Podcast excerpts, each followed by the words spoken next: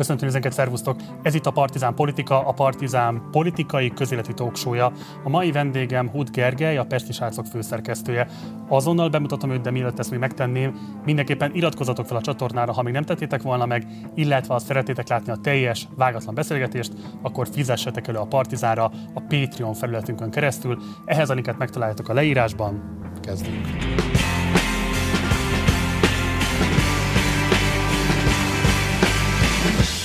És akkor sok szeretettel fordulok mai vendégemhez. Szervusz Gergő, köszönöm szépen, hogy elfogadtad a meghívásomat. Köszönöm a meghívást. Egyszer volt egy megszólás, hogy anyai nagyanyád a nyilasok ellen szervezkedett, és hogy ebből neki nagyon komoly nehézsége támad, sőt, épp hogy csak túlélte, így nyilatkoztál erről, de máskor nem beszéltél erről a vonatkozásáról a családodnak. Elmondanád, hogy mi az, amit erről szabad tudni a nyilvánosságnak?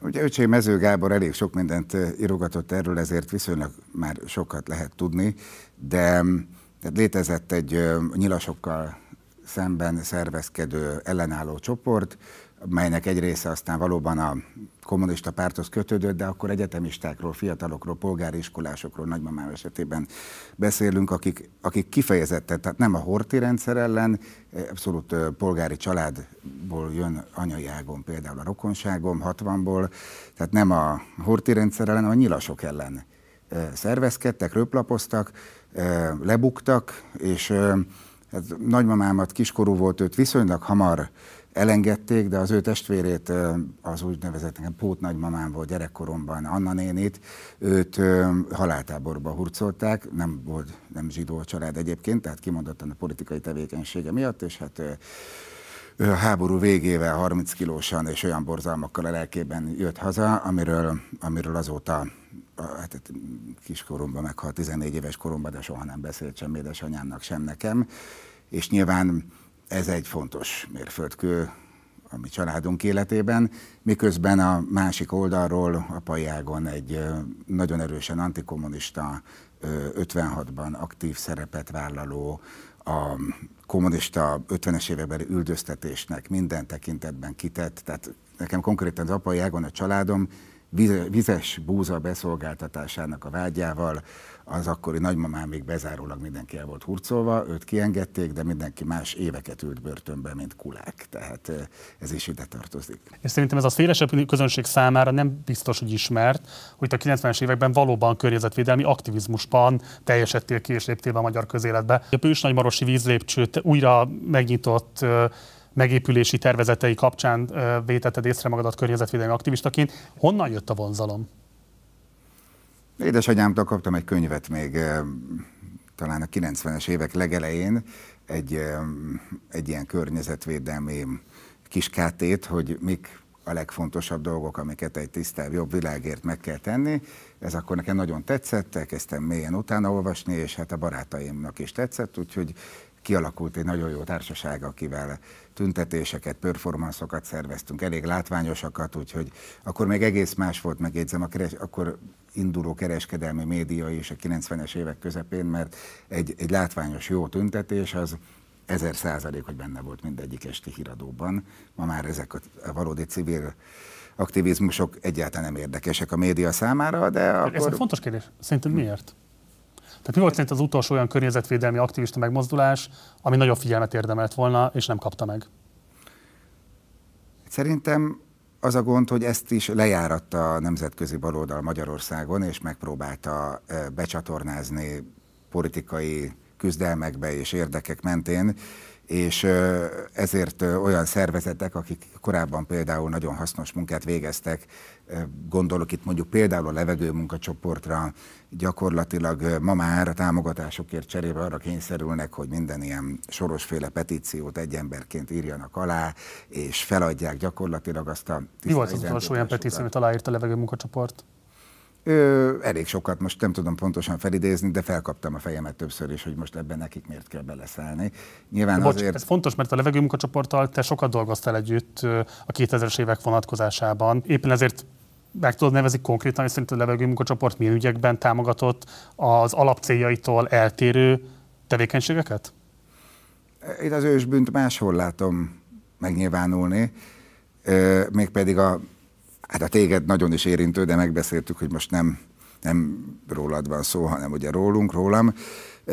norvég alapbotrányban, ahol ugye hát mégiscsak a, az akkori valamikori energiaklub vezetői voltak azok, akik tető alá hozták ezt a politikai civil kötőjel politikai hálózatot Bajnai Gordon körül, és akkor abba becsatornázták az általam egyébként korábban nagyra becsült környezetvédő szervezeteket is, akik azóta a petíciók aláírói között ott szerepelnek.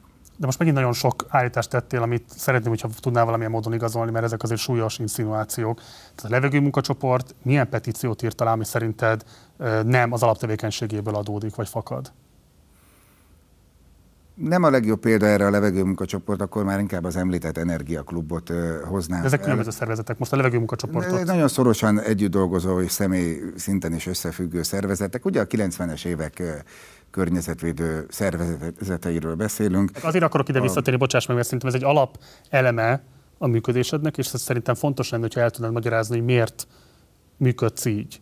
Hogy három kérdésre ezelőtt tettél egy rendkívül degradáló megjegyzést a levegő munkacsoport morális szakmai integritására nézve, miközben a levegő munkacsoport egy rendkívül szerény forrásokból működő, rendkívül tisztességes szervezet, Karácsony Gergely és Tengely akasztottak csak, hogy akkor tényleg lehessen őket kázi minden oldalra felé tényleg kritikus szervezetként láttatni, mert ugye azok és nem tudod most már a harmadik kérdés után sem bemutatni, hogy mi volt az a petíció vagy politikai kiállás, amiben a levegő munkacsoport a te megítélésed szerint ö, szembe ment volna az alapelveivel, vagy bármilyen módon az általa képviselt elvekkel. Tehát Talán ezt nem is kérdezni. állítottam, és erre az egészre nem a legjobb példa a levegő munkacsoport. Jó, számomra, nem mondani. Ne tudok mondani, számomra az a dehonestáló, hogy, hogy ők gyakorlatilag beálltak abba a kánonba, amely azt állítja, hogy a kormány a civil életet eltiporja Magyarországon. És ezeket a tiltakozó petíciókat a 2014-5-ös évektől kezdve folyamatosan ők is aláírták, úgy érezték talán ők is, hogy, a, hogy az úgynevezett civil törvény ellen nekik tiltakozni kell. Én Ez nem mi azt a baj? Mondom, Bocs, tehát az, hogy van egy politikai véleménykülönbség a kormány és egy civil szervezet között, ez minden demokráciának a sajátja. Mi azzal a probléma, hogyha kritizálják a kormány tevékenységet? Én az ő esetükben nem kiáltottam gazemberséget, inkább azt mondom, hogy kár. Mert egy hiteles környezetvédő szervezet a választópolgárok egy jelentős részének a szemében egy politikai aktivista szervezetté vált azáltal, hogy ők az úgynevezett norvég botránytól fogva együtt tiltakoznak, a valóban sáros civil szervezetekkel, tehát valóban olyan szervezetekkel, akik külföldi pénzekből politikát csinálnak Magyarországon, és ezt igyekeznek eltitkolni. Szándékosan összekeverték a valóban, tehát mondjuk azokat a szervezeteket, amelyek valóban akkor léptek színre, amikor Bajnai Gordon 2014-es kampányát kellett a semmiből és pillanatok alatt valahogy Erre mondasz egy konkrét példát? Tehát, ki az a civil szervezet szerintem, ami 2014-ben ezzel a célral jött létre? Hát például a te szervezeted, a Krétakör alapítvány. Az egy 95-ben alapított alapítvány. És amikor te átvetted ennek az irányítását, akkor... Az 2008-ban volt. Igen, és 2000... Ha csatlakoztam, és aztán fokozatosan lettem ügyvezető. Így van, és aztán beleálltatok abba a sorba, amikor gyakorlatilag kampánycsapattá vált ez a társaság. Jó, mondom, ne rólam beszéljünk. Azért mondom, hogy... Ne rólam beszéljünk, de akkor más szervezetet tudsz mondani, ami 2014-ben jött létre, és kampánypénzek becsatornázására használták? Hát a hallgatói hálózattól kezdve az összes olyan szervezet, aki a norvég botrányban gyakorlatilag feltűnt. Azóta... De bocs, ne, ne arra Gergely, de ez nagyon nehéz így beszélgetni. Tehát azt mondod, hogy a hallgatói hálózatot kampánypénzek becsatornázására használták a norvég pénzek körül. Hol kapott a hallgatói hálózat bármilyen norvég pénzt? Mi alapján lehet azt állítani, hogy kampánypénzeket csatornáztak be ezen a szervezeten keresztül? Számos ilyen tényfeltáró cikk szerzője vagyok, amelyben ugye az akkori heti válasz kezdte ezt az oknyomozást, és mi beszálltunk és vastagon folytattuk, és feltártuk, hogy éppen a most hírbe került és bűnügyi eljárások alá vont Tordai Csaba volt az egyik kulcsember, aki... A hallgatói hálózat körül hol? Aki segített átcsatornázni azokat a, összehozni azt a hálózatot, amely ezekhez a támogatásokhoz külföldről hozzájutott. Most nyilván nektek elem érdeketek, hogy ezt másként magyarázzátok, de azóta minden világossá vált, és teljesen egyértelmű. Nem, nekem, nekem egy elem érdekem, a bocsáss meg, Gergely. Kért a civil törvény, az eredeti formája, ami, amiért annyira felháborodott a másik oldal? Az kérte, hogy mint ahogy a cigarettára ki van írva, vagy rákot okoz, ö, legyen oda fekete keretbe odaírva a civil szervezet honlapjának az aljára, meg a kampányoknak a végére, hogy ö, ezt a ö, ezt a kampányt ilyen és ilyen külföldi pénzekből finanszírozták. Szóval visszatérve, hogy nekem mi az elemi érdekem, nekem annyi az elemi érdekem, hogy el tudunk-e jutni egy olyan ö, beszélgetési helyzetbe, amikor így a tényszerűséget azt nem narratívának tekintjük, hanem ténylegesen igazolható, adatokkal megtámasztható párbeszéd alapnak. Tehát, hogy most itt, érted, nagyon um, nagyívű leírásait adta bizonyos politikai eseményeknek, és a bizonyítottsága ezeknek a narratíváknak számra nem igazolt. És mondhatod azt, hogy nem kell, hogy számra igazolt legyen, mert ellenérdekelt vagyok, én máshogy látom a világot, mint te. De hogy szerintem itt van egy alapvető különbség, ami ahhoz kellene, hogy valamilyen módon mégiscsak egy közös országban lehessen gondolkodni, meg köztársaságban lehessen gondolkodni, meg demokratikus viszonyokban lehessen gondolkodni, hogy például mondjuk az állításainknak, ha van is bármilyen vélemény megalapozottsága, a tényszerűségeknek valamilyen szinten azért a tiszteletben tartása mellett történik meg? Hát ezt teljes mit, mértékben mit, mit, osztom. Csak azért mondom, itt van mondjuk a mai cikkünk, Tordai Csaba, a dollár zsonglőr, csak hogy Olvastam reggel, de bocsánat, híványolod, azért mondom, Tordai három... Csabának mi köze van a hallgatói hálózathoz, Nagyon Tordai Csabának mi köze van a norvég mondom, alaphoz? Én hosszan idézhetem természetesen fejből az összes adatot, amit az elmúlt tíz évben erről írtunk, nem tudom neked visszaadni, de ha valaki elolvassa a Városházi Machinátor Tordai Csaba mögött kötődik össze Gyurcsány és Bajnai klánja a soros hálózattal, vagy a soros hálózat a fővárosi cégek irányításában is fontos szerepet kapott, vagy az ember, aki ott sem volt, az átlátszó.hu Tordai, vagy, bocsánat, vagy, vagy az, hogy, hogy, hogy PS Watchdog Bajnaiéknak kubikol az átlátszó.hu és a Krétakör Alapítvány, ez csak egy mai összesítésünk, itt vannak a tények ezekben. Tehát ezekben a cikkekben leírtuk, hogy honnan, hova, és például magával, Tordaival is pereskedtünk. Van Most például behozta a Krétekar Alapítvány Tordai Csabának semmi köze nem volt a Krétekar Alapítványos soha, ezt tudom pontosan. De mi hálózatokat rajzoltunk fel. Abban mi a hálózat? Kapcsolatokat, van pénzek, úgy egy alapítvány, ami bepályázik valahova, adott esetben nyer valamilyen támogatást egy tevékenységre, azt elvégzi, és van egy másik alapítvány, ami szintén ezt megteszi, és ő is kap. Például ti magatok bármilyen formában pályáztatok-e norvég alapokhoz, vagy bármilyen más ilyen média alaphoz, ahova az általatok kritizált szervezetek pályáznak? Erre például, amiből annak idején az átlátszó.hu ilyen 100 ezer dollár körüli adományból ö, elindították, erre nem lehetett pályázni. Ez egy úgynevezett meghívásos makró pályázat volt, ahol nagyobb összegeket ö, osztottak ki meghívott szereplőknek. Ennek a, annak idején nagyon sokat foglalkoztunk ezzel a témával, hogy a Nyílt Társadalom Nemzetközi Alapítványaihoz lehet-e pályázni, és mindenütt azt a választ kaptuk, hogy gyakorlatilag ez nem úgy néz ki, kírják a pályázatot és indulsz, hanem a korábbi tevékenységed révén meghívnak egy-egy ilyen pályázatra, hát erről te sokkal részletesebben tudnál beszélni, hogy pontosan Van egy civil azok a... szervezet, miért gondolhatná azt, hogy ne arra, hogy én nem értek egyet a mostani hatalommal, és én azt a másik embert szeretném látni a miniszterelnök székben. Miért kell azt feltételezni, hogy ők ezt utasításra vagy anyagi érdekeltség miatt tették? Mert hogy szinte teljes mértékben megegyezett a Bajnai Gordon visszatérését támogató úgynevezett civileknek a köre, a nem sokkal korábban a Norvég és párhuzamosan a soros alapítványok hasonló pályázatai nagy összeget elnyert civil szervezet. Jó, várj, várj, bocs, Tehát én azt gondolom, nem hogy, és nem csak én gondolom, hogy a pénzért csináltátok ezt, nem másért. Hát. Norvég alapítvány és soros alapítványhoz köthető alapítványok támogatnak civil szervezeteket, és ezek a civil szervezetek nem tudom, egy évvel később, fél évvel később, pár hónappal később, amikor Bajnai Gordon bejelenti az indulását, akkor felsorakoznak mellette, és azt mondják, hogy mi téged szeretnénk hatalomban látni, és te azt állítod, hogy itt egy megállapodás lett volna, amit Bajnai Gordon és ezek a civil szervezetek kötöttek azért, hogy anyagi érdekeltség miatt támogassák az ő miniszterelnöki indulását. Ez az állításod? Hát ami úgy néz ki, mint egy kacsa, meg úgy hápog, mint egy kacsa, az nyilván kacsa. Tehát, hogyha ebben az esetben is látjuk, hogy nagy összegű támogatást kap egy civil kör, ö, olyan kapcsolati hálóval, amely Bajnai Gordon környékén is megtalálható, majd fél évvel később ugyanez a civil hálózat követeli. De mondasz konkrét Bajnai Gordont, most mondtam egy csomót, és most... De mondj konkrétat, kérlek.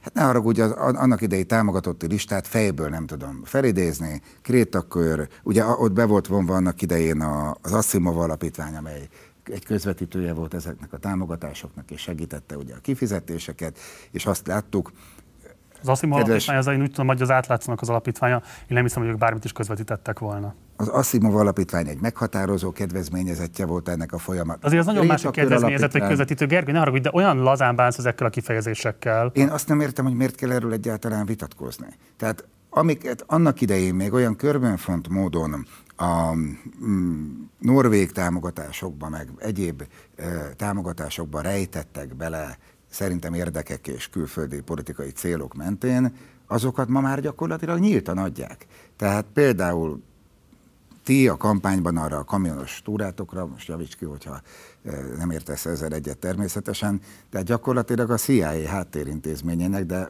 nevezők szebben az amerikai külügy alapítványának a közvetlen támogatását nyertétek el. Amiről hát honnan tudsz? Ö, hát onnan tudunk, hogy ö, megírtuk. Hát, nem. És hogy, miért tudtátok megírni? Mert válaszoltatok az erre vonatkozó kérdésekre. Nem. Nem önkéntesen, ha jól emlékszem. De hogy is nem, mi magunk tettük közzé egy Facebook posztban az erről szóló tényeket. Tehát csak azt akarom mondani, hogy itt nem oknyomozó munkaeredményeként lepleződtünk le, hanem önbevallás alapján tettük közkincsé ezt a tudást. Nem tudsz megnevezni egy olyan civil szervezetet sem, aki szerinted része lett volna ennek az összeesküvésnek, ami, ha jól értem, a Norvég alaptól egészen Tordai Csabáig ível. Hát hogy ne tudnék, hát százával tudjuk az egész ö, rendszert és hálózatot felrajzolni. Annak idején én azt állítottam, hogy a Krétakör alapítvány ö, ennek például eklatáns példája volt, hiszen megkaptátok a támogatást, és nem sokkal később a, ö, elkezdtétek ugye a tanár és diák tüntetések szervezését, amelyre akkor az oktatói hálózat, a hallgatói hálózat rászerveződött, és ugye ennek még nevet is adtál, annak idején egy humán platform nevű mozgalmat hoztál létre, deklaráltan abból a pénzből, amit ö, ebből a forrásból kaptál, a humán platform pedig szervezője volt a kormányellenes tüntetéseknek. Én nem azt mondom, hogy ez bűncselekmény, csak nem értem, hogy ezt miért nem látott tényszerűnek. Hát ez így volt. És De az más, bocsáss is... meg, az más, most bocsánat, tudsz mondani más szervezetet, mert nem szeretnék tényleg magamról beszélni, majd ha megyek hozzátok interjúra, akkor elkitérhetünk bővebben. Tudsz-e mondani más olyan szervezetet, amiről tudod állítani, bizonyítani azt, hogy anyagi érdekeltség miatt támogatta Bajnai Gordon kampányát? Hát én nem látok bele a lelkükbe, hogy miért támogatták, de én azt gondolom, hogy például a, ugye az egymillióan a Magyar Sajtószabadságért mozgalom, a ti alapítványotok, illetve akkor ugye friss... Fel... A Millának volt a jelöltje Bajnai Gordon, tehát itt valószínűleg nem lehet azzal vádolni, hogy titokban kampányolt van a Bajnai Gordon mellett, hiszen az ő színpadjukon jelentette be a visszatérését. Az úgy volt koreografálva, hogy a Milla a sajtószabadságért aggódik, mert a média törvényel, ugye a Fidesz eltiporja a sajtószabadságot. Szó nem volt arról, hogy ők a Bajnai Gordon jelölő szervezete, ők lettek aztán azok a civilek, akik vállalták is, hogy hivatalosan jelölik, és ugye ezt az együtt formációt megalapítják. Világos. De a Milla mikor kapott például a norvég pénzeket? A Milla kapcsolatrendszerében megtaláljuk azokat a szervezeteket, akik kaptak norvég pénzeket. Hát tényleg ne várd el tőlem, hogy fejből idézem a tíz évvel ezelőtt írásaimat ez így van, bocs, tehát de az, hogy a Milla, ami egy ernyőszervezet, a cikkeket, ami... az, hogy a Milla egy ernyőszervezet, ami civil szervezetek sokaságával működik együtt, és egy-két civil szervezet mondjuk kapott projekttámogatást, az miért jelenti azt, hogy itt biztosan anyagi érdekeltség áll mögött, hogy Bajnai Gordon indulását tartották politikailag kívánatosnak. Mi magunk a Pesti srácoknál is százával írtunk olyan cikkeket az azóta eltelt tíz évben, amely minden komolyabb ilyen politikai ellenzéki tüntetés után leírja, hogy milyen érdekes, megint ez és ez és ez a szervezet hirdette meg a tüntetést, melyek innen ennyi, innen ennyi, innen meg ennyi támogatást kaptak. Jó, egy utolsó kísérletet azért teszek még erre, tehát tudsz-e mondani olyan civil szervezetet, amely anyagi érdekek miatt támogatta Bajnai Gordon indulását? Hát pénzt kapott, majd támogatta De tudsz-e mondani egy ilyen szervezetet, vagy sem? Indulását. Én úgy láttam például, hogy a, a Norvég alap támogatásával érintett szervezetek többsége részt vett abban a Kerül, egyet mondj, civil tömörülésben. Egyet mondj, amiről deklaráltan, tényszerűen ki tudod jelenteni, hogy anyagi érdekek miatt támogatta Bajnai Gordon indulását. Hát mindegyik, hát a Krétakörtől kezdve az összes, hát nem mond már, hogy, hogy nem támogatta, hát ott vannak most tényleg vegyék elő a kedves nézők az, azoknak a civil szervezeteknek a listáját, amelyek akkor felhívást tettek közzé a Milla felhívásához csatlakozva, és támogatták Bajnai Gordon indulását, azokéval, akik a norvég botrányban érintettek. Jó, tehát, akkor csak rögzítsük, hogy nem tudtál ilyet mondani, és egyébként a kritika alapítvány soha nem támogatta Gondolod, Bajnai Gordon akkor, indulását, de ezt majd akkor az én interjúmban, amikor nátok Gondolod, akkor most előszedem, és végig. Hát majd akkor az én interjúmra fölkészülsz ebből, és akkor beszélünk Tényszerűen, erről. hogy mely szervezetek voltak azok. Jó, 90-es évek szabad felfogású természetvédők köre. Így van. Ez volt az a szervezet, amivel igazából a környezetvédelmi aktivizmusoddal kiteljesedtél, lehet így fogalmazni. Neked mi a viszonyod ehhez a szerveződéshez a mából visszatekintve? Ez egy nagyon-nagyon fontos része volt az életemnek, egy baráti társaság, nagyon összetartó. Együtt például egy erdei turistaházat, kulcsosházat építettünk Kósd mellett, ami a mai napig igen. működik. Fogtál oda járni még? Most voltam ott, nemrég szoktam oda járni, igen. Nem azt mondom, hogy minden héten ott vagyok, de én negyed évente egyszer megfordulok arra felé, és és ez, és ez egy nagyon nagy élmény volt. Ugye arról a teljesen nihilista 90-es évekről beszélünk, amikor amikor gyakorlatilag a szüleink lába alól kiment a talaj, milliók váltak nincs telennél, vagy borzalmasan nehéz élethelyzetbe kerültek. Úgyhogy ez egy nagyon fájdalmas korszak volt, és mi a barátainkkal osztálytársaimmal egy, egy alternatívát kerestünk, ez akkor amúgy is egy nagyon divatos út volt, fél érekből megszerveztük a mi közösségi életünket. A szabad felfogásúval egyszer, hát akkor jöttünk rá, hogy nem igazán jó volt a névválasztás, amikor a klasszikussal élve ugye egy szakállas bácsi megjelent az első kerületi SZDSZ képviseletébe, a kis klubhelyiségünkben, ahol trabantüléseken ülve, írtozatos dohányfüstben, és az akkori talán egyik első ilyen házi sört, az Attila sört kortyolgatva, amelynek a hátán egy ilyen érdekes hitvallás volt a háború és békéről, és ami minden ö, szállítmánynak más íze volt, a, a szüretlen lágertől az egészen kifinomult pénzig ittuk, és bejön egy ilyen szakállas bácsi, hogy nem lépnénk-e be az SZDSZ ifjúsági szervezetébe, és akkor az egyik barátom éppen aktívan részt vett az MDF, a Magyar Föld nem eladó kampányában, úgyhogy tele volt plakátozva a fal a Magyar Föld nem eladó plakátokkal, és ott, hát gondolom a diszonanciát ott próbálta valahogy feloldani szegény szakállas bácsi, úgyhogy végül inkább elment, mondta, hogy majd visszajön, soha többet nem láttuk. Tehát igazából ez a szabad felfogás, ez a, a, arról szólt, hogy ne szóljon bele senki a mi dolgainkban, majd, majd mi kitaláljuk magunkat a a kedvünkre. Tehát ilyen szempontból szabad elvű, de semmilyen rokonságban nem volt az SDS-szel. 95. augusztusában pedig egészen különleges tüntetést szerveztetek, amiben az internet ellen emeltetek szót, és szerintem izgalmas az, hogy milyen aspektust hoztatok elő, akkor a hírlaptudósítás szerint azt fogalmaztátok meg, hogy szükségtelen a még meglévő valóságos természeti és épített környezetből a számítógép kínálta virtuális térbe menekülni. Miért éreztétek ezt egy fontos veszélynek akkor, és hogy gondolkodsz ma erről a kérdésről?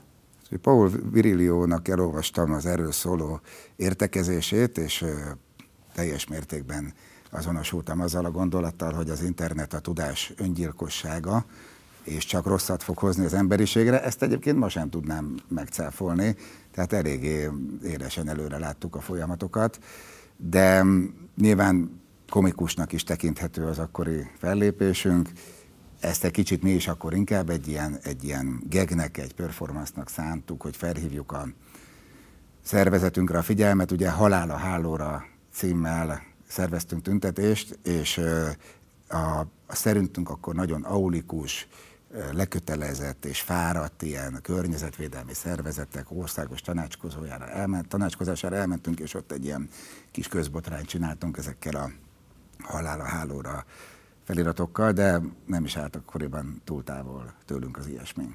Akkoriban egy olyan gondolkodást képviseltünk, hogy telefon nélkül eltűntünk két hétre az erdélyi havasokban, vagy Törökország hegyeiben, vagy Marokkóban, és, és úgy gondoltuk, hogy ez az egész telekommunikáció csak az emberi baráti kapcsolatokat megrontja és tönkreteszi. Ez egy ilyen közösségi működés volt akkoriban? Hát ez talán azért kis túlzás, de, de nagyjából az. Kommunisztikus? hát kommunisztikusnak semmiképpen nem Miért? nevezném. Hát akkor a cserkészet is kommunisztikus, meg minden jó közösség. Az egyházi keresztény közösségek is kommunisztikusak a mai napig, de szerintem valójában nem. Tehát a közösségi élmény, ennek semmi köze nincs a bolsevista eszméhez, az egy egész másról szól. Te ma is környezetvédőnek tartod magad? Hát nem a fő prioritás az életemben, de mindazt, amit akkor gondoltam, azt úgy nagyjából most is vallom. És a 2010 utáni környezetpusztításokkal kapcsolatban mi a meglátásod? Mert most, amikor készültem az interjú, és próbáltam utána nézni, hogy az ilyen legkirívóbb eseteket alapul véve, a Nádor téri fák kivágása, a Liget Budapest projekt, úgyhogy ugye még fizetett PR cikket is megjelentettetek a projektvédelme mellett, a Kossuth téri fák kivágása, a Tataitó kérdése, lehetne beszélni a Velencei tónak az el iszaposodásáról, a balatoni beruházás együttesről és dömpingről, hosszan tudnám még sorolni a példákat. Szóval ezekről nagyjából semmilyen típusú tudósítás nincs a pesti srácokon. Tehát az a ezredforduló meglévő környezetvédő attitűd, amit akkor a médiamunkádban is megjelentettél, mert először voltál aktivista, aztán pedig médiamunkásként is segítetted ezeknek az ügyeknek a szélesebb elérését. Ez már nem jelenik meg a pesti srácokon. Miért? Szerintem ez nem igaz. Tehát ha csak a Sosánszki Mátyás kollégámnak a cikkeit végignézitek, akkor nagyon sok ilyen témakört láthattok.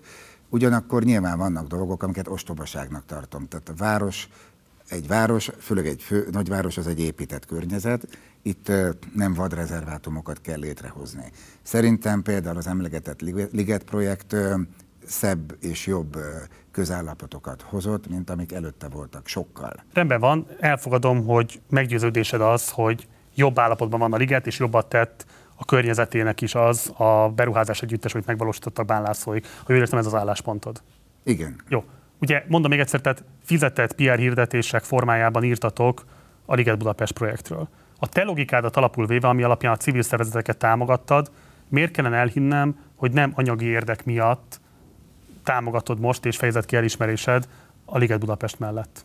A szabad világban, a sajtóban szponzorált cikkek eh, elhelyezése etikus és megengedett. Ha ez nem lenne, akkor még kevésbé eh, válna biztosíthatóvá a szabad sajtó finanszírozása. De bocsánat, egy jogvédő szervezet miért nem érvelt azzal, hogy bármilyen típusú civil szervezet, hogy a szabad világban bevett és indokolt az, hogy magánalapítványokhoz, alapokhoz támogatásért pályázni lehet tevékenység elvégzésére. És mit kért a magyar kormány, a magyar parlament többsége a civil szervezetektől? Az egyébként azóta kissé kiherélt civil törvényben? Azt kérte, hogy kelljen ezt feltüntetni. De ezt megteszik amúgy is a Mint ahogy egy PR cikk végén fel kell tüntetni, hogy a Liget projekt támogatásával készült, és a civil szervezetekkel nem analóg a téma, de ha már kérdezted, akkor tényleg miért is ne lehetne kiírni, hogy külföldi támogatásból működik? Ez miért olyan óriási botrány?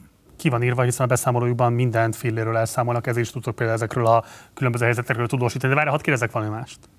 Nem volna méltányosabb az a közélet, ahol a pesti megjelenhet fizetett tartalomként cikk egy projekt megvalósulásával kapcsolatban, hogyha az föl van tüntetve, és emellett neked lehet pozitív véleményed arról a beruházásról, és nem kell azt feltételezni, hogy ezt kizárólag anyagi érdekeltség miatt tetted, ha cserébe te magad is el tudod fogadni, attól, hogy egy civil szervezet valakitől támogatást elfogad, attól még az, hogy ő közéleti politikai kérdésekben véleményt nyilvánít, az nem a támogatottság tényével függ össze.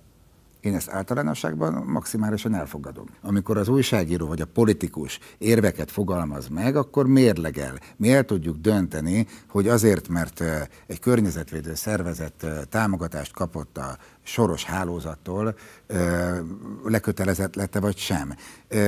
Abban, amit a ti hálózatotok csinál, abban egy, egy hosszú távú, teljesen jól körvonalazható, érvekkel, bizonyítékokkal alátámasztható hálózatnak, politikai aknamunkának a megnyilvánulását látjuk. Mi azt gondoljuk kollégáimmal, véleményformálókkal, hogy az, amit itt most már több mint tíz éve teljesen nyilvánvaló bizonyítékok hosszú sorával alátámasztva látunk, az egy nagyon veszélyes új honfoglalás tulajdonképpen, egy politikai szándék arra, hogy Magyarországon a konzervatív patrióta politikát örökre kisebbségbe szorítsák és kiiktassák. Ez erről szól szerintem, és ez ezért veszélyes. És igenis az összefüggésekből, az egymáshoz kapcsolódó rengeteg jelenségből lehet következtetéseket levonni, és mi ezt a következtetést vonjuk le ebből. Ez teljesen világosan levonjátok ezt a következtetést. Nekem csak az a kérdésem, hogy mi alapján. Tehát nekem az a problémám, hogy a következtetés, a következtetés készen áll, és én szeretném megérteni, szeretném visszavezetni azokra a tényállításokra, bizonyítékokra, amikből ez megalapozottan lehozható következtetésként, mert lehet, hogy én is tanulnék belőle valamit, de ezzel kapcsolatban szerinted mi a, nem tudsz adni az, semmilyen bizonyító az, erejű állítást. Bocsánat, meg hadd fejezem be, csak hadd fejezem be. Tehát, hogyha tudnál adni bizonyító erejű állítást, akkor volna lehetőség miről beszélni. Adott esetben kiderülhetne, hogy tényleg van megalapozottsága az állításodnak. Én örülnék, hogy egy ilyen vitáig el tudnánk jutni, de itt maximum csak az értékítéleteddel lehet vitatkozni. Arra még tényleg annyit tudok mondani, hogy ne haragudj, ez egy zagyva beszéd. De ez a jobboldali embereknek, vagy inkább a kétharmados többségnek a, a lenézése. Tehát nem, én téged minősítettelek akkor, most. aki ezt a gondolatot ez képviseli, ez semmilyen módon engem. nem minősíti, egyetlen egy választópolgárát sem ennek. Tehát, hogy most ne hozd ide a kétharmados többséget, között nincs hozzá elviekben, hiszen nem voltál választott politikus. Én most veled vitatkozom, a te állításodra mondtam azt, hogy ha ennyi, amit tudsz mondani, ezekkel az összefüggésekkel kapcsolatban, akkor számomra ez zagyva beszéd. De még mire van szüksége? Tehát ott van mondjuk a dollár baloldali botrány, ami mondjuk tavaly óta kerekedik. Pontosan látjuk, hogy beérkeznek olyan mikroadományok, amik egészen biztos, hogy nem voltak mikroadományok, már csak azért sem, mert biztosan nem fértek volna bele abba, azokba a ládákba. Ma már egyértelműen körvonalazódik, hogy pontosan milyen forrásból, ugyanabból a forrásból amerikai külügyi és úgynevezett civil forrásokból érkezett pénz, Action for Democracy és így tovább, amely megérkezett bocsánat, a választási kampányba. Azt és mondod, az hogy az Action for Democracy, ugye, ami támogatta Márkizai Péternek a civil szervezetét, hogy az Action for Democracy amerikai külügyi forrásokat használt, és azokat továbbította a Márkizai Péter vezette egyesülethez? Ez gyakorlatilag a elkészített nemzetbiztonsági jelentésből és számos közvetett tényből egyértelművé vált. Talán... Nem, bocs, nem válik egyet. Én azért kérdezem, ha láttál valamit, akkor kérlek, hogy mondd el. láttad a szervezetnek azt az amerikai oldalát, amin elméletileg összegyűlt az a borzalmas nagy mennyiségű pénz? Persze, világos, nem hogy is nem tudtak használni. Bocs, azt Ott nem tudtak. biztos, hogy nem gyűlt össze az a pénz. Tehát nem léteznek azok az amerikai mikroadományozók, amelyekből a magyar választási kampányát a baloldal megcsinálta. És miért kellett az egészet civil köntösbe bújtatni? Nyilván azért, hogy a pártfinanszírozási törvény alól kibújjanak és elrejtsék a külföldi támogatók kilétét. Hát ez olyan világos, mint a nap. Miért kell erről vitatkozni? De hát szerintem kell vitatkozni, mert nyilvánvalóan ez nem elfogadható. Menjünk még vissza, légy szíves oda, az Action for Democracy-t hogyan támogatta az amerikai külügy, mi erre a bizonyíték? Hát egyrészt van egy olyan nemzetbiztonsági bizottság számára bemutatott, részben nyilvánosságra hozott jelentés, titkosszolgált jelentés, amely ezt egyértelműen állítja. Nem állít ilyet. A veszélyt feltérképezi és állítja. Másrészt várj, van... bocsáss meg, akkor te ismersz valami más dokumentumot, mert ilyen állítást, amit a nyilvánosságban meg lehetett ismerni, nem fogalmazott meg az a dokumentum. Ö, egyértelműen megfogalmazta a külföldi befolyásolás jelenséget. Bocsáss meg, meg azt, hogy a külföldi befolyásolás az amerikai az mitől egyenértékű az amerikai külügye. Ne haragudj, ez egy nagyon súlyos jelentés különbség. Ez két külön dolog. Hát amikor látjuk, hogy kicsoda honnan teszi bele a pénzt a ti esetetekben, és akkor ki másra kéne gondolnunk, a, a litvánokra, vagy kicsodára? Tehát ö, szerintem ez kellően alátámasztott, és jó, oké, a ö, guruló dollároknál egyelőre, egyelőre ott tartunk, Gergely, tehát, bocsánat, tehát a guruló dollároknál egyelőre ott tartunk, hogy van amerikai kapcsolatrendszer, és van amerikai törekvés, hogy azokon a csatornákon politikai változást érjenek el Magyarországon. Szerintem ez bizonyított. És ott tartunk a másik vonalon, hogy amit a kampányfinanszírozási botrány szereplői állítanak, az biztosan hazugság. Tehát biztosan nem fért bele az összeg az adománygyűjtő ládikákba, és ö, ö, biztosan ö, nem úgy történtek a dolgok, ahogy állítják. Tehát ha összerakja az ember a képet, hogy kik befolyásolják az egyik oldal a magyar politikát, biztos, hogy nem amerikai 56-osok adták össze ezt a pénzt, hiszen nem is működött az az oldal összeadtat. Most három akkor ki más tette bele a lóvét? Most három dolgot mosol össze, és akkor szeretném, hogyha mindhármat külön vennénk.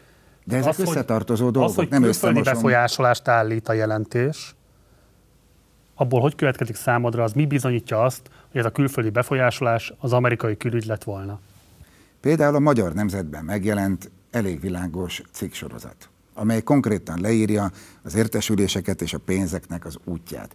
És én azt gondolom, hogy van, tehát hogy néz ki az újságíró munkája? Hát azért én tényleg rengeteg oknyomozó cikket írtam életemben. Hát általában úgy néz ki, hogy van három, négy, öt sarokpontja egy, egy cikknek, amit tudsz bizonyítani. A többi meg következik Jó. egymásból. Milyen anyagokra támaszkodik a Magyar Nemzetnek ez az állítása? Mert amit állította, hogy a bizottság jelentésben ez benne szerepel, azt most te is elismerted, hogy ilyesmi nem szerepel benne. Tehát a bizottsági jelentés eleve szerintem egy kicsit később született, mint a legtöbb leleplező cikk. Mire támaszkodik? Egyrészt nyilvános adatokra, tehát valóban a pénzügyi beszámolókban látható adatokra, másrészt Márkizai Péter állításaira. Márkizai Péter nem mondott, hogy az amerikai külügy támogatta. Ő nem mondta, hogy amerikai külügy. A nyilvános adatokban sem látható ilyesmi. Bocs, látható a nyilvános adatokban az, hogy az amerikai külügy támogatta volna? Harmadrészt, ha már Márkizai Péternél tartunk, akkor azokkal a bejegyzésekkel és nyilatkozatokkal, ahol ő maga kérkedik el amerikai támogatásokkal és kapcsolatokkal, ezeket fotókkal is igazolja, és utána jönnek ugye tehát nyilvános adatok, és utána jönnek még azok a egyébként különböző módon kiszivárgott információk, amiket, hogyha összerakunk, akkor teljesen világos kép rajzolódik ki. Most szerintem már olyan 80-90 százalékban leírtuk a dollár baloldali, dollármédia kampányfinanszírozási botránynak a lényegét, és egy év múlva, vagy fél év múlva sokkal okosabbak leszünk. Azt jól érzékelem, hogy te nem látod problémának azt, hogy a külföldi befolyásolást azt szinonimaként kezeled az amerikai külügy finanszírozásával. Tehát ezt a kettőt, ezt egyenértékűnek tartod. Azért nem látom problémának, mert mi magunk is, és a kollégáim is számos cikkben világítottak rá, hogy ezek a dolgok együtt járnak. Tehát többnyire az amerikai külügy... Azt, hogy megírjátok, Mondjuk nem Pressman, igaz, vacsora a vendégei. Leírni sok mindent le lehet, de attól, hogy cikkekben ezt megszövegezitek, attól még nem válik valóság. Hát ezek tények vannak, tehát David de, Pressman, de hol, hol, David Pressman ne, ne, vacsora vendégei. Gergely, ezt nagyon fontos megértenem. Tehát tényleg azt gondolod, hogy ez nem probléma, hogy te úgy beszélsz az amerikai külügy részvételéről, hogy arról annyi a bizonyítékot, hogy amerikai befolyásolás, mint lehetséges teória szerepelt a jelentésben. Ugye most nem te vagy a téma, hanem mi meg én, ezért tartózkodnak, hogy folyamatosan visszakérdezek, de pont a ti esetetekben ugye egyértelmű, hogy az amerikai külügyi intézményétől kaptatok jelentős összegi támogatást a baloldali választási kampány eseményeinek a lebonyolításására. Nem, nem erre kaptunk, de most mindegy. Hát tulajdonképpen mit szerveztetek belőle a kamionos körútat és az előválasztási uh, vitákat? Nem. Az előválasztási vitákat nem ebből Kamionos szerveztünk. körútat ebből szerveztünk. Egy reggeli műsorsorozatot szerveztünk országos viszonylatban, de mondom, nem, nem, nem, nem mi legyünk a téma. Egyébként ezekben Ezért a műsorokban mondom, az a Fideszes jelölteket is elhívtuk, ők nem fogadták a meghívásunkat. Nem menjünk most ebbe bele, kérlek. Tényleg ígérem, hogy ha én leszek ott, Így van. válaszolni fogok. De az például de pont egy konkrét bizonyíték. Ezt meg kell értenie, ezt meg kell érteni a nézőinknek, hogy te úgy működsz, hogyha az az állítás, hogy amerikai befolyásolás, akkor te abból teljes meg, meggyőződéssel tudod levonni azt a következtetést, hogy az az amerikai külügy kellett, hogy legyen. Nem igaz. Számomra újságíróként is egy nagy élmény volt, amikor ezelőtt most már tíz éve körvonalazódott az a mechanizmus, ahogyan ez működött. Hiszen a pénzforrások, a pénzek útja és a kedvezményezetteknek a sora által be tudod azonosítani azt a kört. Éppen előbb ugyanebben a témakörben próbáltál engem ugye itt falózárítani, hogy mindenki, aki részt vette ebben, az hazaáruló-e, vagy ennek a politikai kliknek a része. Nem. Nem, nyilván... Nem ez volt a kérdés. Egy, ez de... is nagyon érdekes, hogy ezt így idézed vissza. A kérdésem arra irányított, tudsz mondani akár csak egyet is, nem tudtál, viszont térjünk vissza a környezetvédelem kérdéséhez még egy kicsit, mert szerintem az fontos, hogy aztán hagyjuk azt félbe. Ugye azt mondod, hogy továbbra is érdekel a környezetvédelem, és fontosnak tartod ezt. Um, ugye a napi Magyarországon sokat foglalkoztál a vörös iszaptározók veszélyeivel. És aztán a 2010-es kolontári katasztrófa után ugye magát a felelősségre vonást azt öt cikkben is követelted. Hogy értékeled, hogy magát a céget felelősségre vonták, de nem került szóba igazából a perben a hatóságok felelőssége? Hát szerintem maga az egész hatósági eljárás a Vörösiszap katasztrófa után gyalázatos volt, tehát nagyon rossz volt a nyomozásnak a minősége, és borzalmasan szakszerűtlen, arcpirító volt a per, ahol azért a rendszerváltozás előtti világ potentátjainak a gyermekét kellett ugye megvédeni a bebörtönzéstől, tehát okkal feltételez az ember politikai befolyásoltságot is, de amit a vak is látott, irtozatos szakmaiatlanság történt, teljesen egymásnak ellentmondó ítélkezés, és hát a magyar igazságszolgáltatás és bűnöldözés szégyene, ami a Vörös katasztrófa után történt. De a szabályozó hatóságok részére van kritikád? A szabályozó hatóságok Egyébként én akkor vizsgáltam, és sokat foglalkoztam vele, tehát tartalmilag helyesen jártak el. Egy szinten volt visszaélés, ezzel sokat foglalkoztunk, az pedig ugye egészen a nitrokémia műveknek a, a rehabilitációig vezethető vissza, illetve hát egészen a rendszerváltozás korszakáig. Ugye Gyurcsány Ferencnek és apró piroska köreinek ez a úgynevezett bakonyi klán, ez egy nagyon régi és fontos szoros kapcsolata volt. Együtt privatizálták ingyen a magyar alumíniumipar teljes egészségét. Gyurcsány ott a 90-es évek közepén, ugye a Horn Gyula kormányzása alatt egy olyan 10, akkor 10 milliárd forint értékű gyárcsomagot privatizált ki, összesen néhány 10 millió forint készpénzt kellett letenni mindezért az asztalra, majd ezeknek a nagy részét gyorsan elkótya vetjérte, egyedül a Moson Magyaróvári témfőgyár működött még viszonylag sokáig utána. És ez a klik, ez nagyon szomorúan és súlyosan befolyásolta a közigazgatás működését a 2000-es években. Tehát nyilván ide vezethető vissza az egész. Tehát ott hiába kongatták a vészharangokat, gyakorlatilag sem a közeli nitrokémiánál, sem az ajkai tímföldgyárnál a hatóságok nem tudtak érdemben fellépni. Tehát itt több oka van. A korrupció, ami inkább Gyurcsányékhoz köthető, és, és a gyengekezőség. De mondom, én magát a hatósági jelentéseket elolvastam, abban már figyelmeztettek erre az óriási veszélyre. Tudod, mi barom érdekes? Most, hogy így hallgattalak téged, ez egy nagyon meggyőző leírása annak, hogy mi vezetett a katasztrófa, és miért gyengült meg a szakhatóság ebben a helyzetben. És szívesen hinnék is neked, és azt mondanám, hogy ez egy tényfeltáró munkának az eredményeképpen megbízhatóan írja le azt, hogy milyen állapotok uralkodtak akkor a területen. De hát ott van bennem azért az a félsz, hogy most azért az előbbiekben hallhattam azt, hogy más kérdésekben mennyire szabatosan kezeled, vagy mennyire, hát nem szabatosan, pont, hogy ellenkezőleg, mennyire szabadon kezeled a tényszerűségeknek az össze-vissza kezelését. Most érted, ezt később akartam idehozni, tehát érted, az Origon kívül nincs olyan médium ebben az országban, ami több sajtópert vesztett volna el, mint ti. Ez ugye nem igaz. Ezek mind a helyreigazítások, amik megjelentek az elmúlt években. Ez nem igaz. A PS oldalán. Tehát most, hogy mondjam, mondhatsz olyan állításokat, amik nem felelnek meg a valóságnak, attól még nem leszünk beljebb, vagy 2016-tól kezdődően 142 kereset fogalmazódott meg a pestisátsokkal szemben, és 70 esetben marasztaltak el benneteket. Ennél csak az origót marasztalták el többször, 117-szer. És itt van gyakorlatilag minden médium, amit el lehet érni a magyar nyilvánosság van. Nincs még egy. Ugye többször elmondtam, és leírtuk ennek a kritikáját, ennek a kimutatásnak. Az egyik az az, hogy gyakorlatilag mivel a génnap miatt ugye a magyar nemzetnek itt volt egy szünetelő korszaka, hogyha ezt az időszakot vesszük, akkor a Pest és Rácok a, az egyik legrégebbi médium, amely ilyen oknyomozó munkával e, foglalkozik. Ezért e, értelemszerűen nekünk több perünk is volt az idő folytán. Másfelől nagyon hibás az a nézet, jogászi szempontból is, hogy tehát értem én, ez egy nagyon jó kis csúsztatás, ez a marasztalás, nagyon jó, de erről nem tudják a nézők, hogy ez mit jelent. Tehát ha 12 pontban perelnek, és abból 5-ben helyesbítést ítél meg a bíróság, hétben meg nem, akkor azt a pert mi megnyertük jogi szempontból. Ennek ellenére a statisztika készítője a marasztalások sorába veszi.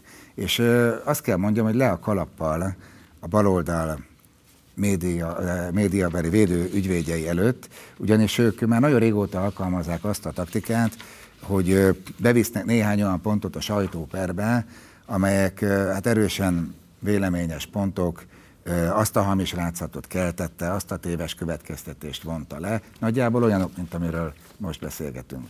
És akkor mondjuk a bíróság azt mondja, hogy de kapott-e Gulyás Márton ettől és ettől a szervezettől támogatást külföldről, kapott. Jogunk volt megfogalmazni tényállításnak, vagy véleménynek számít-e az, hogy Gulyás Márton külföldről befolyásolt ö, újságíró és civil. És akkor elkezdünk a bíróságon vitatkozni, és a bíróság juthat arra az álláspontra, hogy nekünk ez tényállítás, hogy külföldről be, és nem volt jogunk megfogalmazni.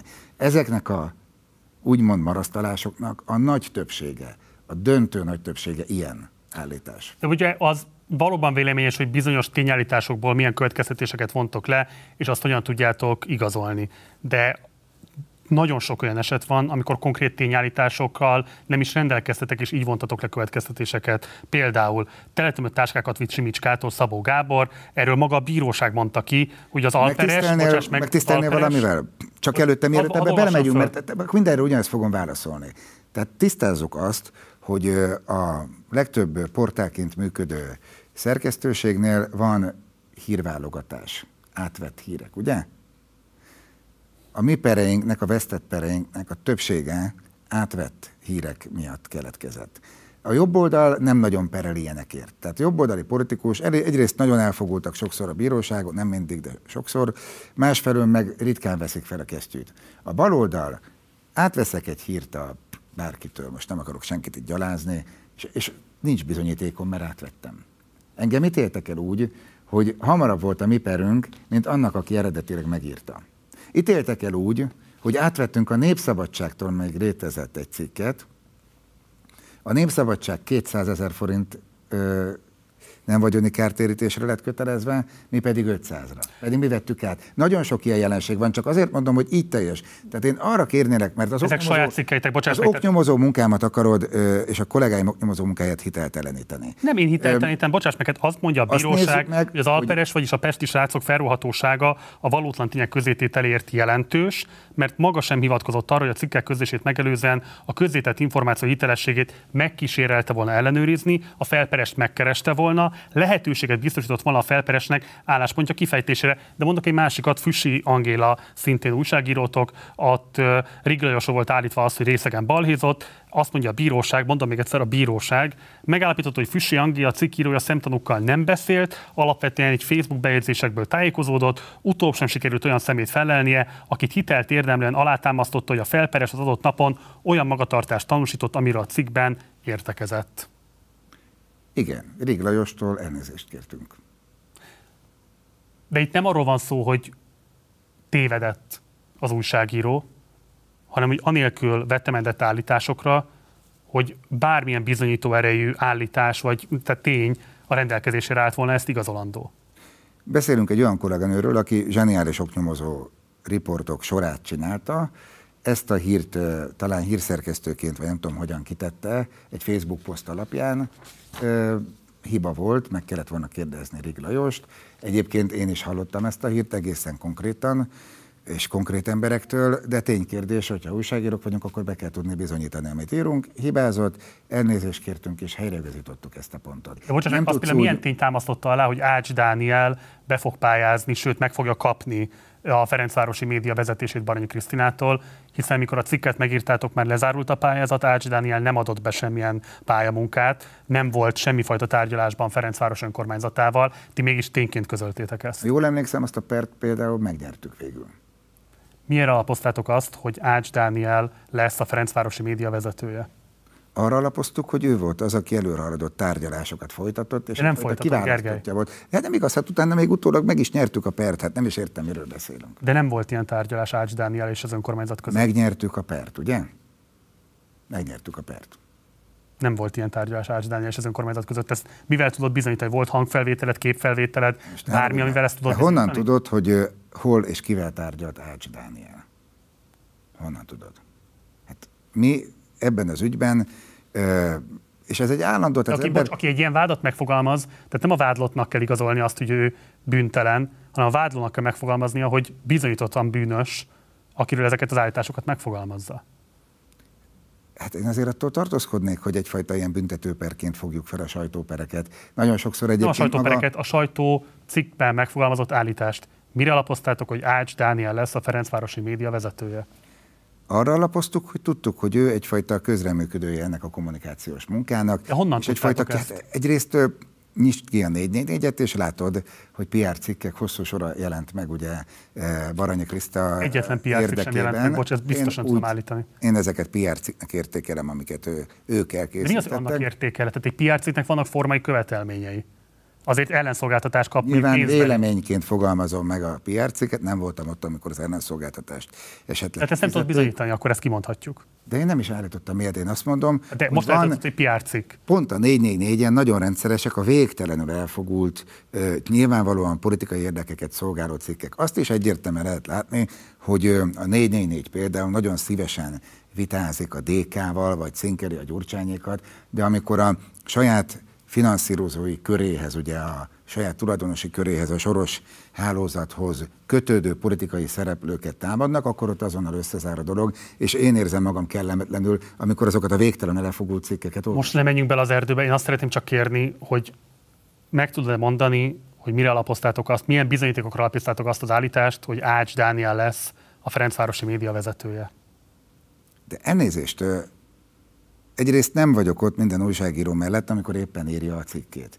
Bele is rokkannék, hogyha helyettük kellene az összeset Ez egy nagy port kavart cikk volt. Igen. Tehát felteszem, hogy főszerkesztőnként megkérdezted az És ugyebár ebben a témában végül meg tudtuk védeni az állításainkat. Tehát nem értem a, a témafelvetést. Megírtuk, és megnyertük a pert. Tehát én azt hiszem, hogy ennél többet erről az ügyről nem kell beszélni. Jó. Ö, A napi Magyarországnál kezdtél el dolgozni, és az egy fontos dolog, hogy a Pesti srácok igazából még a génap előtt is bőven kritikus volt Simicska Lajos személyével kapcsolatban. Na most ugye napi Magyarország, aztán később Magyar Nemzet, Simicska Lajos közvetett tulajdonában álló médiumoknál kezdted igazából a pályafutásodat. Simicska Lajosról a véleményed hogyan nézett ki akkoriban, és hogyan alakult az eltelt évek során egészen a génapig bezárólag? Volt egy elképzelésem már nagyon régóta, hogy egy egészséges médiapiac hogyan néz ki, hogyan épülnek fel szerkesztőségek, hogyan tesznek szert bevételekre, és ugye ezek a, ez az egészséges építkezés, ez 2010 előtt gyakorlatilag lehetetlen volt.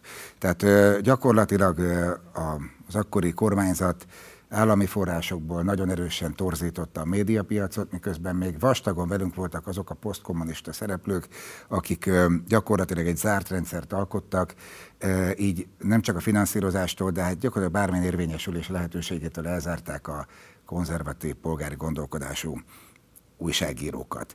És nyilván az ember abban reménykedett, hogy majd eljön egy olyan kor, amikor alapvetően a olvasók vizsla tekintete, a megbecsült odafigyelése az az, ami alapvetően élthet egy szerkesztőséget, akár az előfizetések, akár a reklám megrendelések révén. Na ez a kor nem jött el, és nem is fog már egyelőre. Az egész világon egészen másfajta folyamatok indultak el, ami szomorú. De hogyha így tekintem, tehát így visszanézek a 90-es, 2000-es évekre, akkor én igazából az akkori Simicska Lajosnak hálás vagyok. Meddig tartod őt a politikai jobboldal ilyen értelemben hősének, hogyha jól értem, igazából ezt fogalmaztad meg vele kapcsolatban, és mikortól tekinted őt ellenfélnek? Hát ugye nagyon nem vagyunk, és pláne nem voltunk egy súlycsoportban. Minden esetre nekünk nyilván fájt az, és ez sok mindenkire igaz, hogy, hogy ő 2010 után ezt az akkori befektetését a médiában egyfajta ilyen egyeduralkodói pozícióra próbálta felhasználni.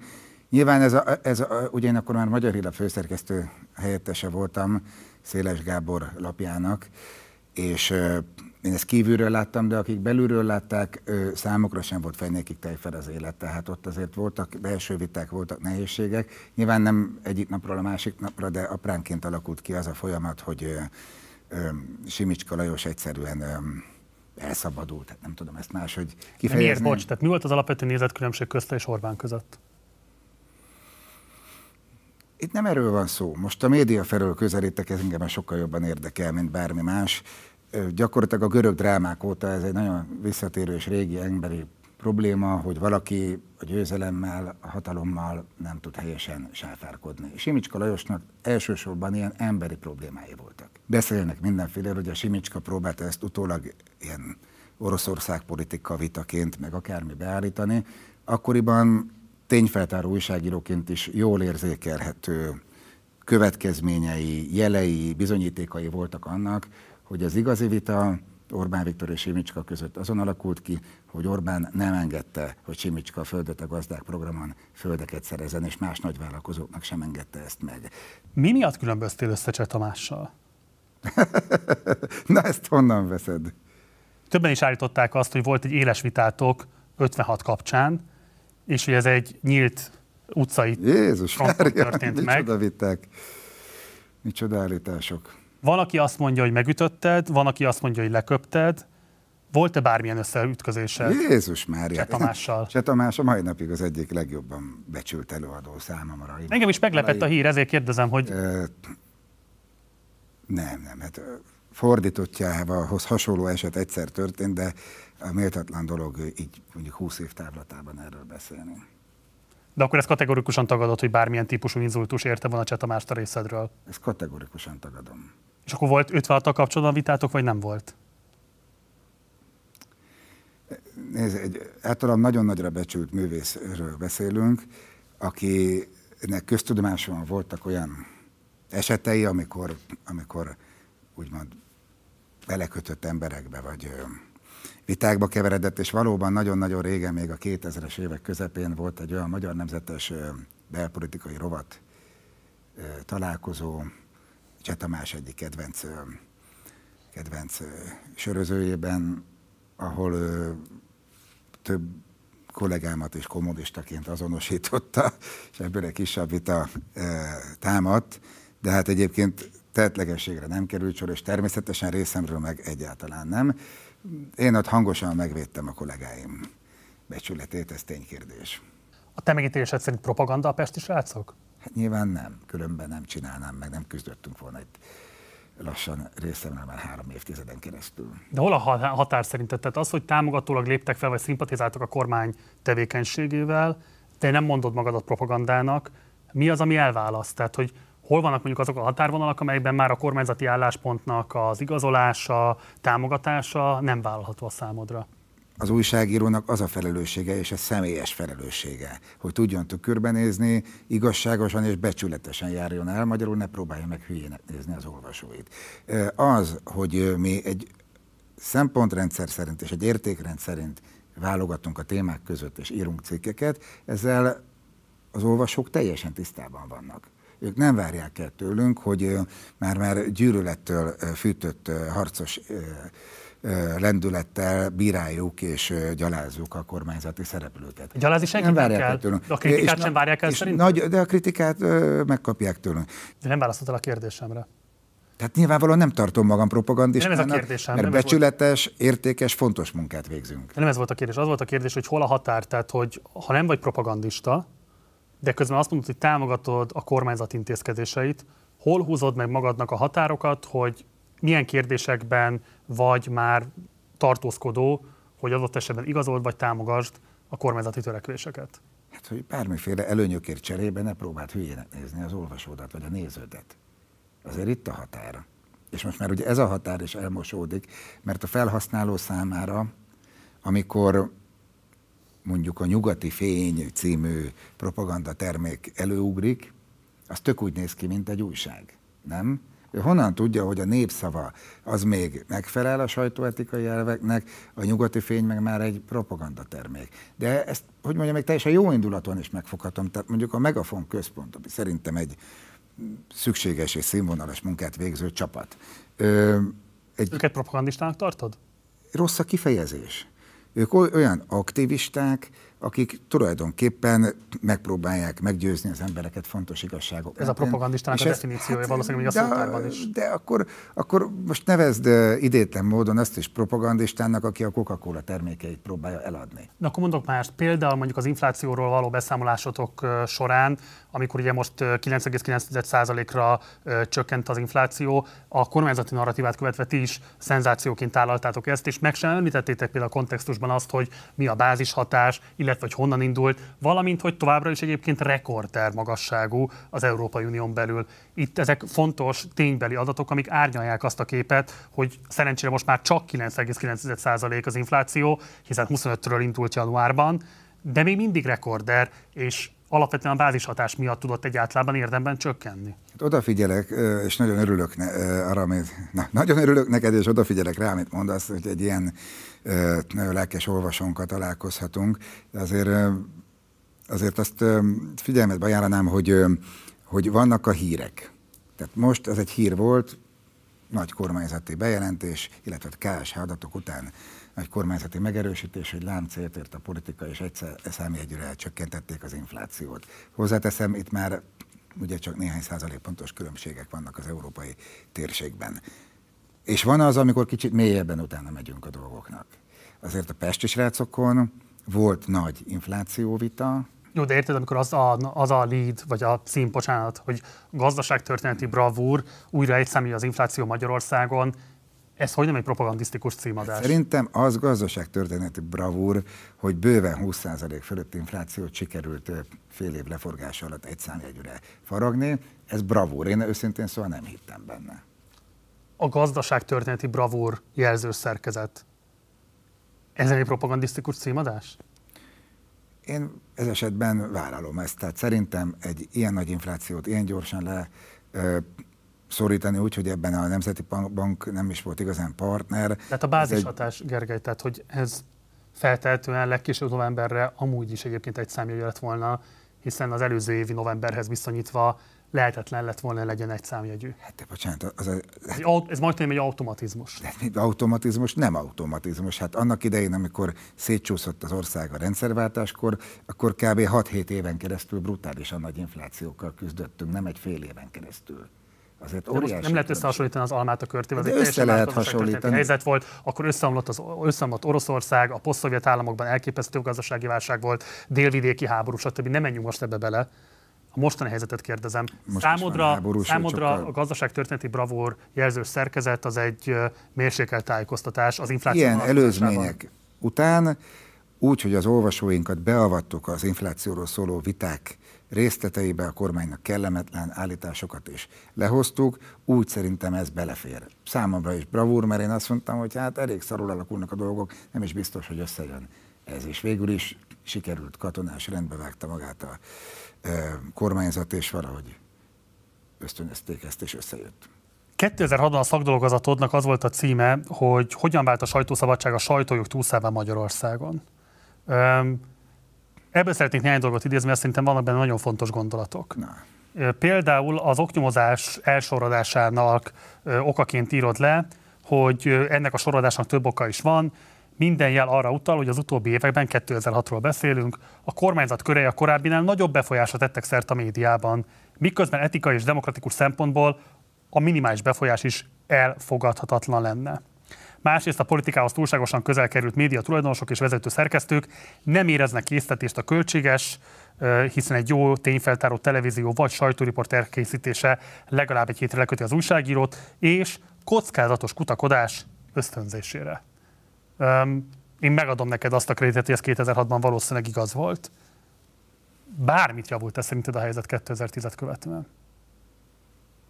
Sokáig nagyon sokat javult a helyzet. Hát gondolj bele, hogy a pestes rácok ki tudott nőni a semmiből, és egy elég szabad kis szerkesztőségként működni tudott, és még létezik ma is. Tehát azért nagyon sokat javult. Maga a médiatér sokkal sokszínűbb lett, viszont a világ változásai, a magyar belső viszonyaink miatt is az újságírói lét az nem lett jobb. Tehát gyakorlatilag újságírónak lenni egzisztenciális problémák miatt szakmai nehézségek miatt, minden szerkesztőség állandó finanszírozási problémái miatt tényleg egy, egy nehéz hivatásá tették az újságírást. Ez szerintem bal és jobb oldalon elmondható. És azzal, hogy, a, hogy mire éppen a jobboldali sajtó a médiapiacon egy meghatározó szereplővé nőtte ki magát, addigra megszűnt a médiapiac, tehát ez önmagában is egy nagyon-nagyon rossz jelenség. Csak hogy ez nem magától szűnt meg fölteszem, ez nem egy természeti tünemény, hanem politikai döntések következménye. Hát sajnos akkor ezek a politikai döntések az egész nyugati világot sújtják, tehát azt lehet látni, hogy korábban rangos, komoly, nagy szerkesztőségeket olyan tulajdonosok vesznek meg, lássuk a New York Times, hogy Soros György kezébe kerül, akik politikai érdekből teszik ezt minden bizonyal. Tehát szerintem a szerkesztőséget... Mikor a Soros György kezébe a New York Times? Jelentős részben hozzá kapcsolódó alap kezébe. Tehát uh, szerintem... De látod, ez... már de bocsánat, hát szerintem el. Soros György kezébe került, ki lehet jelenteni, most kezdjük el bogozgatni. Nyilván nem Soros György az egy személyi tulajdonosa, már csak azért sem, mert egyébként magánszemélyek ritkán birtokolnak nagyvállalkozók. De Gergely, bocs, szerinted ez elfér egy ilyen típusú hogy mondjam én, leegyszerűsítés, hogy van egy tulajdonosi struktúra, amiben vannak olyan szervezetek, amelyek esetlegesen Soros György érdekkörében is megjelennek, hogy ezt úgy interpretáld. Már ilyen a vállalkozói réteg, most könyörögök, ezen ne ragadjunk már le, hogy nem tudom, most a 444-et nyugodtan nevezhetjük Soros lapjának, hiszen a hozzá kötődő média befektetési alap, Soros lapjának, ne alapított, akkor én így gondolom. tehát amikor, nem alapította Soros György. De az, azt adta a kezdőtőkét, és azóta is jelentős finanszírozás. Nem, egyszer volt egy befektetése egy média alapnak, amiben Soroshoz köthető alapítványok is Majd jöttek olyan alapítványok, tettek. amelyek a Telex, a 444 esetében az átlátszónál is gyakorlatilag állandó finanszírozást jelentenek. Jó, ebben tényleg erről már nagyon beszéltünk. Azért mondom, hogy ez így van, tehát most ez olyan... Hát nem így van, hanem te így szeretnéd látni, és így láttatod, de attól még nincs így. Várj, bocs, mert a beszélgetés végén vagyunk, és igazából erről már hosszan beszéltünk. Nekem egy kérdésem van hozzád, hogy mindketten itt élünk ebben az országban, beszélünk valamilyen nyilvánossághoz, a ti nyilvánosságotok meg fogja nézni ezt az interjút, a mi nyilvánosság meg fogja nézni ezt az interjút, és nyilván mindenkiben lesznek prekoncepciók, ami alapján fogja ezt nézni, lesz benne felháborodás, érdeklődés, nem tudom micsoda, mindenféle érzelemmel. És az lenne a kérdésem hozzá, hogy te mit mondanál azoknak az embereknek, akik kritikusai mostani kormányzatnak, nem ó 1 géznek, nem vonulnak föl. De azt érzik, hogy ez nem ez a világok legjobbika, és kifejezetten azt érzik, hogy azok a sajtóviszonyok, amelyek kialakultak a kormányzathoz köthető médiumok, vagy a kormányzattal szimpatizáló médiumok körében, az számukra nem szimpatikus, mert nem érzik, hogy építeni a demokráciát, nem érzik azt, hogy méltányos lenne a politikai ellenfelekkel szemben. Az ő méltánytalanság érzetükre te mit tudsz válaszolni? Hát egyrészt, hogyha nagyon nem tetszik, amit csinálunk, ne olvassanak minket, hál' Istennek nagyon sok színű a magyar sajtópaletta, Ráadásul ez a minket is így túlzás, mert a jobboldali média is szertágazó, sokféle stílus van benne. Itt próbáltam az interjú folyamán igazolni, hogy mi sokszor elég kritikusan, de mindenképpen elég őszintén állunk közéleti ügyekhez, hogy nyugodtan olvashatnak minket, és olvassanak mást is. Tehát azért használják ezt a lehetőséget, hogy Magyarországon egyelőre mindenféle véleményhez és hírhez hozzájuthatnak. Azt abszolút úgy gondolom, hogy a sajtószabadság helyzetét mindig lehet javítani, a média, az újságírók helyzetét meg még inkább, és ezek a viták építőek is fontosak. Tehát aki, aki vár tőlünk további lépéseket, vagy azt, hogy kiálljunk a nyílt őszinte beszédért, az joggal várja el, és van mindannyiunknak itt tennivalónk. Nektek is, de, nekünk De nektek mi a tennivalótok? Tehát mégiscsak ti vagytok közelebb ahhoz a hatalomhoz, amely kizárólagosan tudja alakítani az ország viszonyait. Te mit teszel azért, hogy ez az ország elviselhetőbb legyen azoknak is, akik nem a kormány oldalban látják a boldogulás lehetőségét? Ez nem egy bullshit, ezt teljesen komolyan gondolom, hogy az őszinteség az egyetlen eszköz, amivel tudunk élni. Tehát ha nem is tetszik a kormánykritikus olvasónak az, amit írunk, ne, félte, ne feltételezze rólunk, hogy gazemberségből vagy az ő megtévesztésének a szándékával írogatunk dolgokat. Tehát ezt az egyet fogadja el, én ezt merem is állítani magamról és a kollégáimról, és egyébként meg Isten tartsa meg a kritikus jó szokását, úgy épül fel egy demokrácia, hogy a, az emberek eleve a magyar népre nagyon jellemző egy ilyen kurucos, kritikus mentalitás, tehát ezt nem kell feladni, senki nem várja el, nem birkák vagyunk. Záró kérdés. Mi nagyon régóta szeretnénk, hogy a Kocsis Máté eljönne hozzánk és adna egy interjút, hogy mégis mik a terveik az úgynevezett szuverenitásvédelmi törvényel kapcsolatban. Összegyűjtöttünk annyi támogató aláírást is a nézőközönség köreiből, ami már meghaladja azt a számot, amivel ő 2018-ban egyéni mandátumot szerzett akkor a Józsefvárosi választókörzet képviseletére. Egyelőre semmi hír a részéről. Nálatok viszont néhány hete volt Kocsis Máté és adott interjút. Mit kell tenni ahhoz, hogy elfogadja egy meghívást?